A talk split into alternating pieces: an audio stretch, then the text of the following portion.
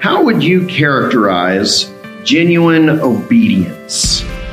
How do you know when you truly obeyed? Or, or how would you recognize it in someone else? Let me, let me phrase it this way Parents, how do you know when your kids have obeyed and you're happy with it? That's probably a better way to put that. How do you know? Is it because the job actually got done, right? Whatever they're supposed to do actually happened. But there's, there's another X factor to it, isn't there? Maybe there's minus this part in between, or the rolling of the eyes, right? I mean, when, when you just, you say something and they just, I'm still waiting, but you say something and it just happens. You see, that's what God wants from us, His children. He wants obedience. But He wants obedience that's minus the attitude. Now, I know nobody else in here gives God attitude, right? Not ever. We don't ever read scripture and we're like, really, God? Really? Love all your enemies? Can't I just pick a few? You see, Jesus dealt with people who were difficult with him over and over and over again. And he kept coming back to the truth with them over and over again. And eventually there came a time where they started to ask him, well, who, what gives you the right? Where do you get this authority to do this? And they have a discussion that ensues, and he gets into the parable, and he tells a parable of two sons in order to illustrate the idea of obedience and repentance. And so look with me in Matthew 21, beginning in verse 28. And, and Jesus says, What do you think? A man had two sons, and he went to the first and said, Son, go and work in the vineyard today. And he answered, I will not. Now that makes parents happy, right? No. But afterward he changed his mind and went. And he went to the other son and said the same. And he answered, I go, sir, but did not go. That makes parents even happier than the first, but did not go. Which of the two did the will of his father? They, being the Pharisees, the first. Jesus said to them, Truly I say to you, the tax collectors and the prostitutes go into the kingdom of God before you. For John came to you in the way of righteousness, and you did not believe him. But the tax collectors and the prostitutes believed him. And even when you saw it, you did not afterward change your minds and believe him. Now, like I said, this is kind of in the middle of a, a, a broader discussion that's going on, which we're going to get into. But one of the, uh, the, the points that Jesus is wanting to make is that when we are walking in discipleship with God, when we are following Jesus in true faith, one of the first things that happens to our heart is we become convicted of the truth. Conviction comes first. And when I say conviction, I mean the process whereby one is caused to reach certain conclusions or impressions in the mind. You're convinced. Okay, your mind is changed. You hear enough, you experience enough that your thinking now is new. It is changed and you adopt the way of thinking that was presented to you. Now, many of us in here, obviously, you are in church on a Sunday morning. You, at some point in your life, have been convicted of a truth that it is important to gather with the people of God. You've been convinced of that. You see, conviction is when the truth does its work on our mind. And it changes us. It renews our mind. Conviction is not shame or guilt. Now, at the outset, it may feel the same. You know, somebody's like, well, I was pretty badly convicted and I felt guilty in the process. Well, here's the difference. Shame and guilt are emotional responses that have no genuine resolution. Conviction always has a resolution. When God convicts us, it always has a resolution point. We know what we're supposed to do. We know which direction to go. And when we obey, it resolves. Shame and guilt do not resolve. They just hover. Anybody ever experienced that? They just hover. It's like a black cloud over your heart and your mind that you can't figure out what to do with it. And some people live their entire lives sh- just shrouded by shame and guilt when Jesus came to set us free of that. But in order to be free from it, we have to be convicted of the truth. The truth must pierce our hearts and our minds. And so, think of it this way. Conviction is when the truth as the Bible says it many times, cuts to the heart. Now, when it cuts to the heart, what does that mean? It means it cuts through all the self-deception and self-righteousness so that we know that the truth applies to us. When we're convinced that what is being said, what is being taught is genuinely us. And so when people hear, repent and be baptized in the name of Jesus Christ for the forgiveness of sins, if they're convinced that they're a sinner and that they need forgiveness, guess what? They're convicted of the truth and there is a resolution point in that repent and be baptized. They know exactly what they're supposed to do. And so when we are convicted, we can't ignore it. Right? Like it's one of the things that I've said is when we learn truth, truth cannot be unlearned. You can't go back to a state in which you now, you, know, you didn't know it, now you know it. You can't go back to where you were before. You can't unlearn it because that's what truth does. Truth settles in and it convicts us and we have to make a decision as to whether or not we're going to embrace it or rebel against it, but we can't remove it from our lives. And so now it becomes an active choice. What are we going to do with the truth? Because conviction is what happens first anytime God is doing something with us. He convicts us of the truth first. Now, the reason I bring this up is because I said this was, this uh, parable was a part of a larger picture, okay, a larger conversation that was going on. And Jesus is talking to the Pharisees, and the Pharisees had been rebelling against the truth for over three years at this point as Jesus and John the Baptist had been teaching it. They had been at odds with John. They were at odds with Jesus and they couldn't figure out what was going on, but they knew they were convicted. And they wanted Jesus to stop because if we rebel against the truth, what's the last thing we want to keep hearing? More truth. We want people to stop. And so, we have this uh, this question that was put out there because this whole thing started when they came and asked Jesus, "What authority do you have to do this?" And, and so, uh, listen with me in, in, Matthew 21, 23 through uh, 27. It says, And when he, Jesus, entered the temple, the chief priests and the elders of the people came up to him as he was teaching and said, By what authority are you doing these things? And who gave you this authority? Jesus answered them, I also will ask you one question. And if you tell me the answer, then I will tell you by what authority I do these things. The baptism of John, from where did it come? From heaven or from man? And they discussed it among themselves, saying, If we say from heaven, he will say to us, Why then did you not believe him? But if we say from man, we are afraid of the crowd, for they all hold that John was a prophet. So they answered Jesus, We do not know. And he said to them, Neither will I tell you by what authority I do these things. Then he tells the parable that we read. You see, what Jesus is doing is he goes all the way back to John the Baptist because it not only answers their question, but shows that they are actively rebelling against the truth. He has just entered into true conviction with these Pharisees and these scribes and these priests, these religious people who didn't want to actually embrace the truth. They just wanted to look the part. And so he, he shows that because John's message paved the way for Jesus' message. You see, we cannot believe Jesus without first believing John. We have that. That's why all of the gospels start out with the voice of one crying in the wilderness, the, the voice of John the Baptist out there preaching and saying what? Repent, for the kingdom of heaven is at hand.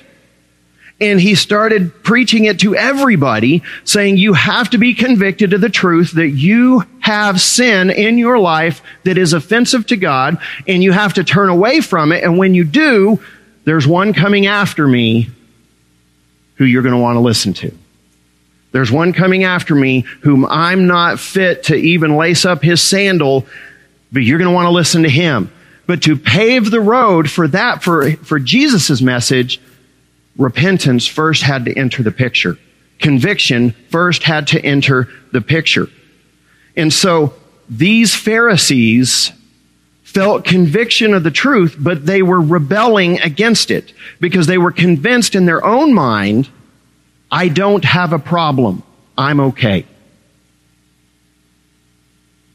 Now, this is the standard sinful human response to the righteousness of God. It, really is. No, no, that's, you know, everybody else's problem, not my own. You ever notice how much easier it is to spot sin in other people? And then we pray our favorite prayer, God change them. What did Jesus come doing? He came and said, no, no, no. Don't, don't talk about the speck of sawdust in your neighbor's eye till you get rid of the plank in your own.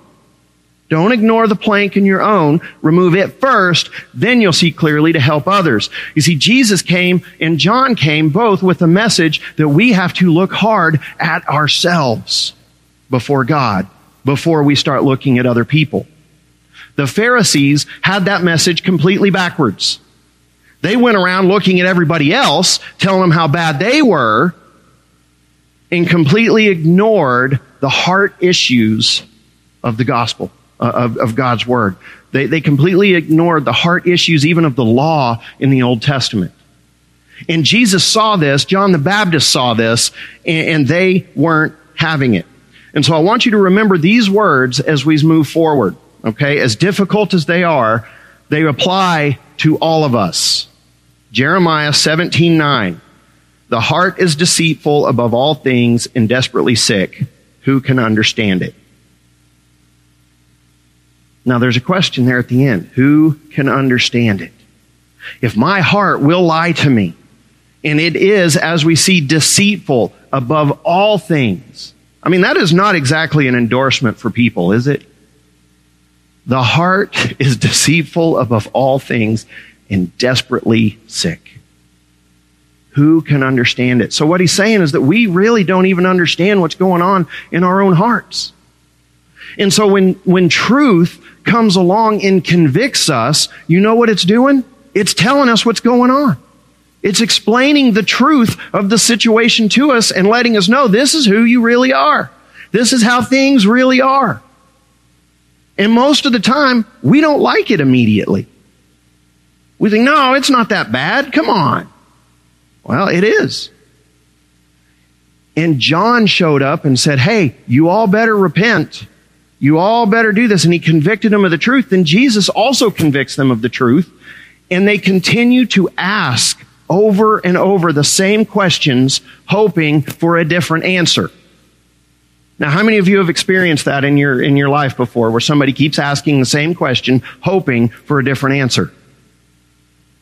Have you ever done that with God? You keep praying the same thing and God told you no, so you ask it a different way. If you have kids, you know you've done this. You know they ask it this way, you said no, so what do they do? They think they'll outsmart you. And I'll end around you, and I'll ask it a totally different way.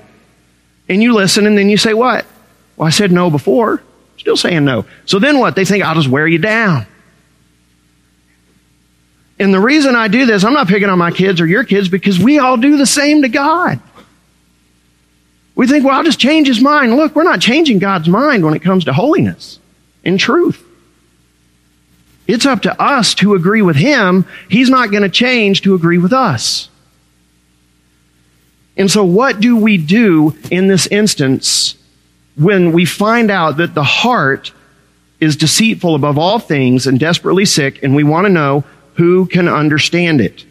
Well, listen to this. In Hebrews 4:12 it says for the word of God is living and active, sharper than any two-edged sword, piercing to the division of soul and of spirit, of joints and of marrow, and what? Discerning the thoughts and intentions of the heart. You see, he told us, you don't understand your heart. It's, it's deceitful above all things and it is desperately sick, but I have a cure and it's called the truth and it's my word. The Word of God is living and active, and it will discern the thoughts and intentions of the heart. You want to know what's going on in your heart? Spend some time in the Word. And let it convict you. As hard as it is, that's the answer. You know, there's, there's an old saying from an old preacher that said, an honest man with the scripture and a pen and a pad will soon find what ails him. Because if we will spend our time in the Word of God, God is going to discern our hearts for us. He's going to tell us what's going on. And that conviction is going to come. It is the Word of God that, that, that convicts us in conjunction with the work of the Holy Spirit that convicts us and convinces us of the truth. Now, when we learn the truth, we have a choice to make. Do we agree with it or do we rebel against it? Now, initially, all of humanity rebels against it. Okay, I want you to know that. All of us. And that is the point of the parable that we read today is that the father goes to the two sons and to the first he says, Hey, go, go work in the field. And he says, What? I'm not doing it. Fail. The second one says what? sure, I'll do it. And doesn't go. Guess what? Fail. Now, in this passage, this represents all of human history where you have the Gentiles who didn't know God and just rebelled up front, or you had the, the Jewish people in the Old Testament that said, sure, I'll do it, but never followed through with what God said. But the point is, all have sinned and fallen short of the glory of God. And so it's not about somebody that came along at some point and finally said, you know what, God, I'll do exactly what you said when you said, with joy in my heart, I will do it. You know why? Because there's only one person that ever did that and his name was Jesus. Everybody else failed. And once we are convicted of that failure, we then have a decision to make. What do we do next? What do we do next? Because in the story, there was one son that changed his mind and he went and obeyed. He's like, no, I won't do it. And then later he starts thinking, that was probably a bad thing. You know, dad provides a lot. I, he starts feeling bad about it. He's convicted in his spirit of the truth of the situation. And what does he do? He repents and goes and works in the field. Now, let's get a good definition of repentance. You know what repentance is? It is simple. It means to turn around and go the other way. Rather than persist in an error, persist in a way of thinking, to persist in an action, to repent means to stop and simply turn around and go the other way. So if we have a sin of pride in our life, to repent would mean to embrace humility Turn away from pride and embrace the opposite of it and start walking the path of humility. That's what repentance is. And repentance only comes after conviction. We can't repent if we have no idea what we're repenting of. This is why a word and knowledge of the word is so important. Because we're not going to be convinced by our own consciences, which are seared of the truth. We will not figure out the truth on our own. None of us wakes up one morning and says, you know what? I think I've been wrong about everything. Well, why do you think that? Well, I just figured it out. None of us will do that, ever. Because the heart is deceitful above all things. But as we embrace the Word of God, as we embrace the Scriptures, we learn the truth about ourselves, then we find out we are that son who has either said, no, I won't do it, or we're the one who lied and said we would and didn't. We're one of the two. And then we have a choice to make. Because this entire parable centers around the concept of repentance. And this is where John the Baptist enters into the picture.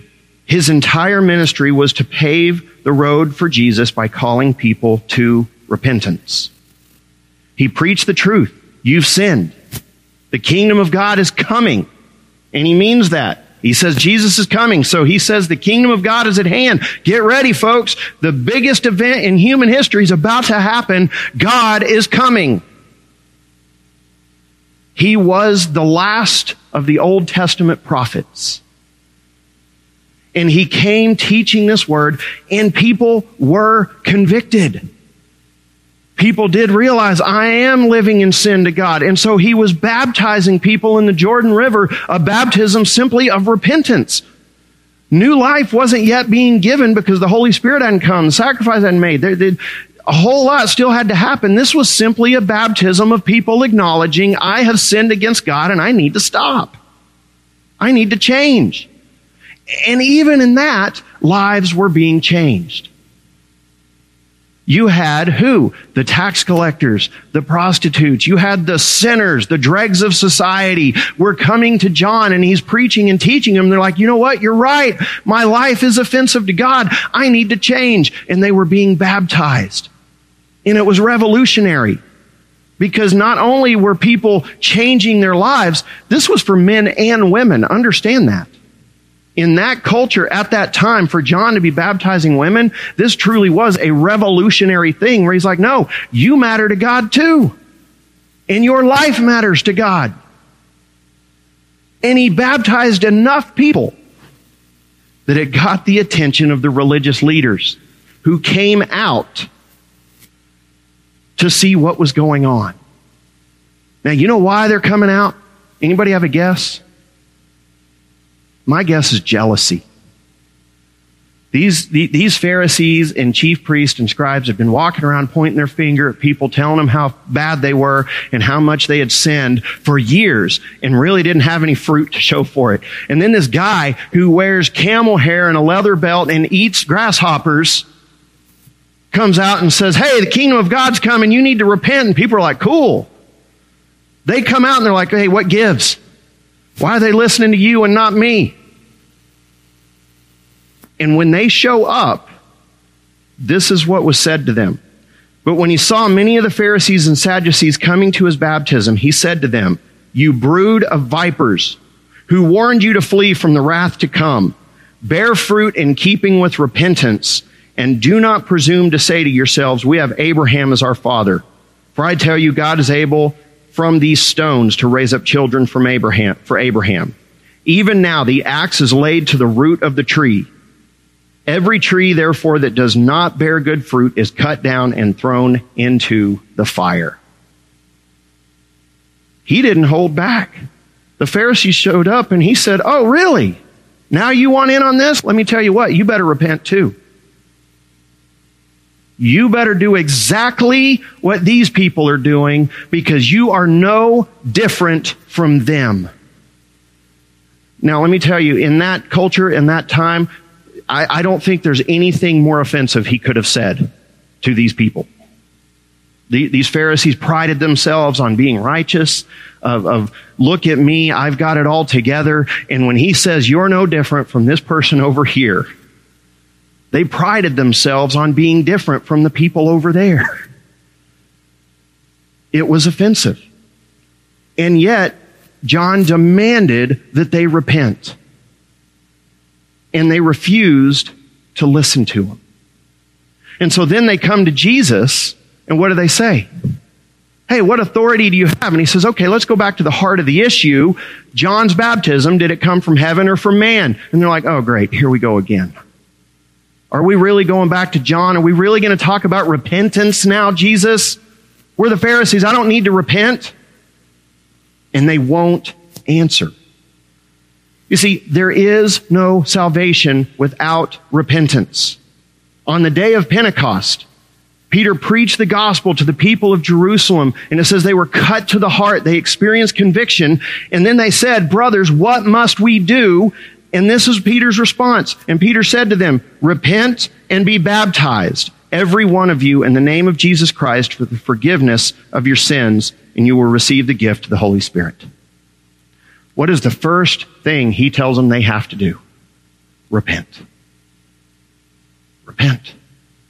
Now they're already convicted of the truth, so now they have a decision to make. Do I accept the truth or do I rebel against it? And so when they ask, what must we do? They're saying, what comes next in this step? And Peter tells them, repentance. You gotta turn away from your old life. You have to abandon the control you think you have over your life. You have to turn to God. And if you put your faith in Jesus Christ, you'll receive the Holy Spirit. We simply cannot merge our previous lives in the Spirit of God into one existence. And unfortunately, I see way too much of that happening in today's world. As I said last week, too many people, they got so much going on and they just want to add God into it so that He'll make it all work.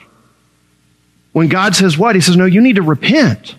You got to let go of how you understand life to be. You've got to let go of how you think about life. You've got to let go of all of it and repent from worldly thinking and turn away from it and put your faith in God for everything. God is not an add-on. He is everything. There is no salvation without repentance. That's why John the Baptist came first in the big scheme of things, because he came saying, you better repent, because if you don't, you can't receive what's coming. And it's conviction that leads to repentance. But too many times, we want to merge them together. Or we just think, I don't have to change. Not this. Not whatever. I, it, we don't want to admit we're wrong. I don't know what it is, but the Old Testament called it being stiff-necked.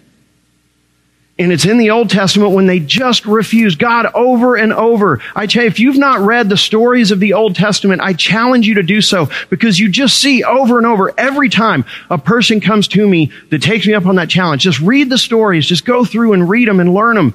They come back and they say, man, God is patient. Because he keeps telling them over and over, just stop doing this. Just stop. And they won't stop. And they, people come back to me all the time. Like, why wouldn't they stop? God is so forgiving and so patient and they just won't quit. In the Old Testament, it's called being stiff-necked. When we just get this stubbornness of heart that says, I will not bend. I won't give in to God. And it's a real thing. And if you think it stopped in the Old Testament, people are people, and people have been people for, you know, very long time. Ever since the Garden of Eden and, and, and that failure, we have just been a stubborn, stiff-necked people in this world that just don't want to bend our will to God. And so every time we become convicted of truth, Every time the truth does something to impact us, we have to check our own hearts and say, you know what? Am I being stubborn here? Am I refusing? Am I agreeing intellectually with the truth while my heart remains unchanged? And we have to ask ourselves that over and over and over because many times this stubbornness is cloaked and hidden in religious activity in this time of Jesus, at this moment with this parable we're talking about, it was the, the overly religious people that were the ones who had the biggest problem with Jesus. Who was it that was responding? The sinners. The people that were supposedly, you know, completely separated from God and had, and God was mad at them. And they're, they're the ones that were like, hey, I can turn away and try again. And Jesus and John are like, yes. And they're like, cool, I'll take it. I will do that. It was the people who, who kind of cloaked themselves in religious garb to hide their hearts that had the real trouble with Jesus. And they refused to repent. And then, how do we know repentance is real? How do we know when repentance has truly happened? Well, this brings us back to the beginning. Because obedience validates repentance. Actions change. We start doing what God told us to do. Now, we may not do it perfectly, but you know what? There's a huge difference between saying, no, I won't do it at all, and saying, you know what? I messed up. Now I'm going to go and I'm going to go try to do what I'm supposed to do. And that's why when Jesus asked him, he says, which one did the will of the Father? And they agreed, well, it was the first. Even though he said, I won't do it, he ended up actually doing it. It was his obedience that mattered in the end. And that's why that's why Jesus says, look, you guys right here that we're talking right now, the Pharisees, he says, the tax collectors and the prostitutes are entering the kingdom of heaven before you. Because they are the ones willing to repent. They're the ones doing what they're supposed to be doing now. They're the ones following in faith while you're still here arguing with me. Don't argue with God. And so listen once again, just to, to, the story. It says, a man had two sons and he went to the first and said, son, go and work in the vineyard today. And he answered, I will not. But afterward he changed his mind. He repented and went and obeyed. And he went to the other son and said the same. And he said, I go, sir, but did not go. Did not repent. Did not obey. Ignored conviction. Which of the two sons did the will of his father? They said, the first. Jesus said to them, truly I say to you, the tax collectors and the prostitutes go into the kingdom of God before you. And then he says this, and even when you saw it, you did not afterward change your minds and believe him. Even when they saw that the tax collectors and these people had changed their lives when they saw the obedience that came because of the, the, the, repentance that John had preached. They saw it with their own eyes. They still refused to believe. Now, friends, that is called being stubborn. That they had the proof right in front of them and they refused to believe it. Nobody in the Pharisees or that group could say, well, I don't understand what he's saying. I don't understand the message. I don't understand what he's wanting me to repent of. Nobody could say that. They had heard the message clearly for years at that point and they simply refused to do it. And so they rebelled against the truth.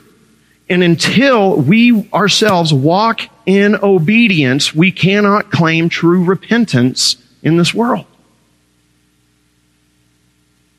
Because repentance is validated by obedience. You see, I gave the example earlier of if you struggle with the sin of pride and you're walking this way, you can say, well, okay, I repent of pride, but until you start practicing actual humility, you haven't turned away from pride. Because we will not exist and live in a vacuum. You can't stop one without filling it with something else. And so if we say we cease from pride, but we don't become humble, we have not truly ceased from pride. We are the son who says, sure, I'll do it, and then we don't do it. In the end, it's our obedience that proves our repentance. And so I want you to, with that in mind, I want you to think of what John had to say in his letter, 1 John. He says, and by this we know that we have come to know him if we keep his commandments. Whoever says, I know him, but does not keep his commandments is a liar, and the truth is not in him. But whoever keeps his word, in him truly the love of God is perfected. By this we may know that we are in him. Whoever says he abides in him ought to walk in the same way in which he walked. Now, what John is saying right there is he says at the end of the day, it's obedience that matters. And he, I mean, he calls it as plainly as you can. He says, whoever says, I know him, but does not keep his commandments is a liar. Now, why would John say this? Because at that point in the church, there were a lot of people claiming, I know Jesus, I've met him, I've met him, and then their lives were no different from the world around them. And John had to write a letter and say, no, no, that's not how this works. Faith always is proven by obedience. Now, faith comes first, and that's what I said. Conviction has to come first. We have to believe the truth in order to obey the truth. We have to submit to the truth in order to practice the truth. And so repentance, conviction, all of that must come first. It is what we call submitting to salvation, being saved, but we prove we are saved by obeying God. And John says if we think that we can twist that to where obedience isn't necessary, he says we're lying. Now, there was a verse I ask you to keep in mind through all of this. And what was it? The heart is deceptive above all things. You see, we will lie to ourselves and do a really good job of it, of telling ourselves we're walking with God when we really aren't. And so that's why we look at the commandments of God. We look into the scriptures over and over and over so that we can know whether or not we're walking in the truth. Do we love as he loved? Do we forgive as he forgave? Do we give grace as he gave grace to us? Do we strive for holiness as Jesus walked in holiness? Are these the markers of our lives? If they're not, have we truly repented and been convicted of the truth?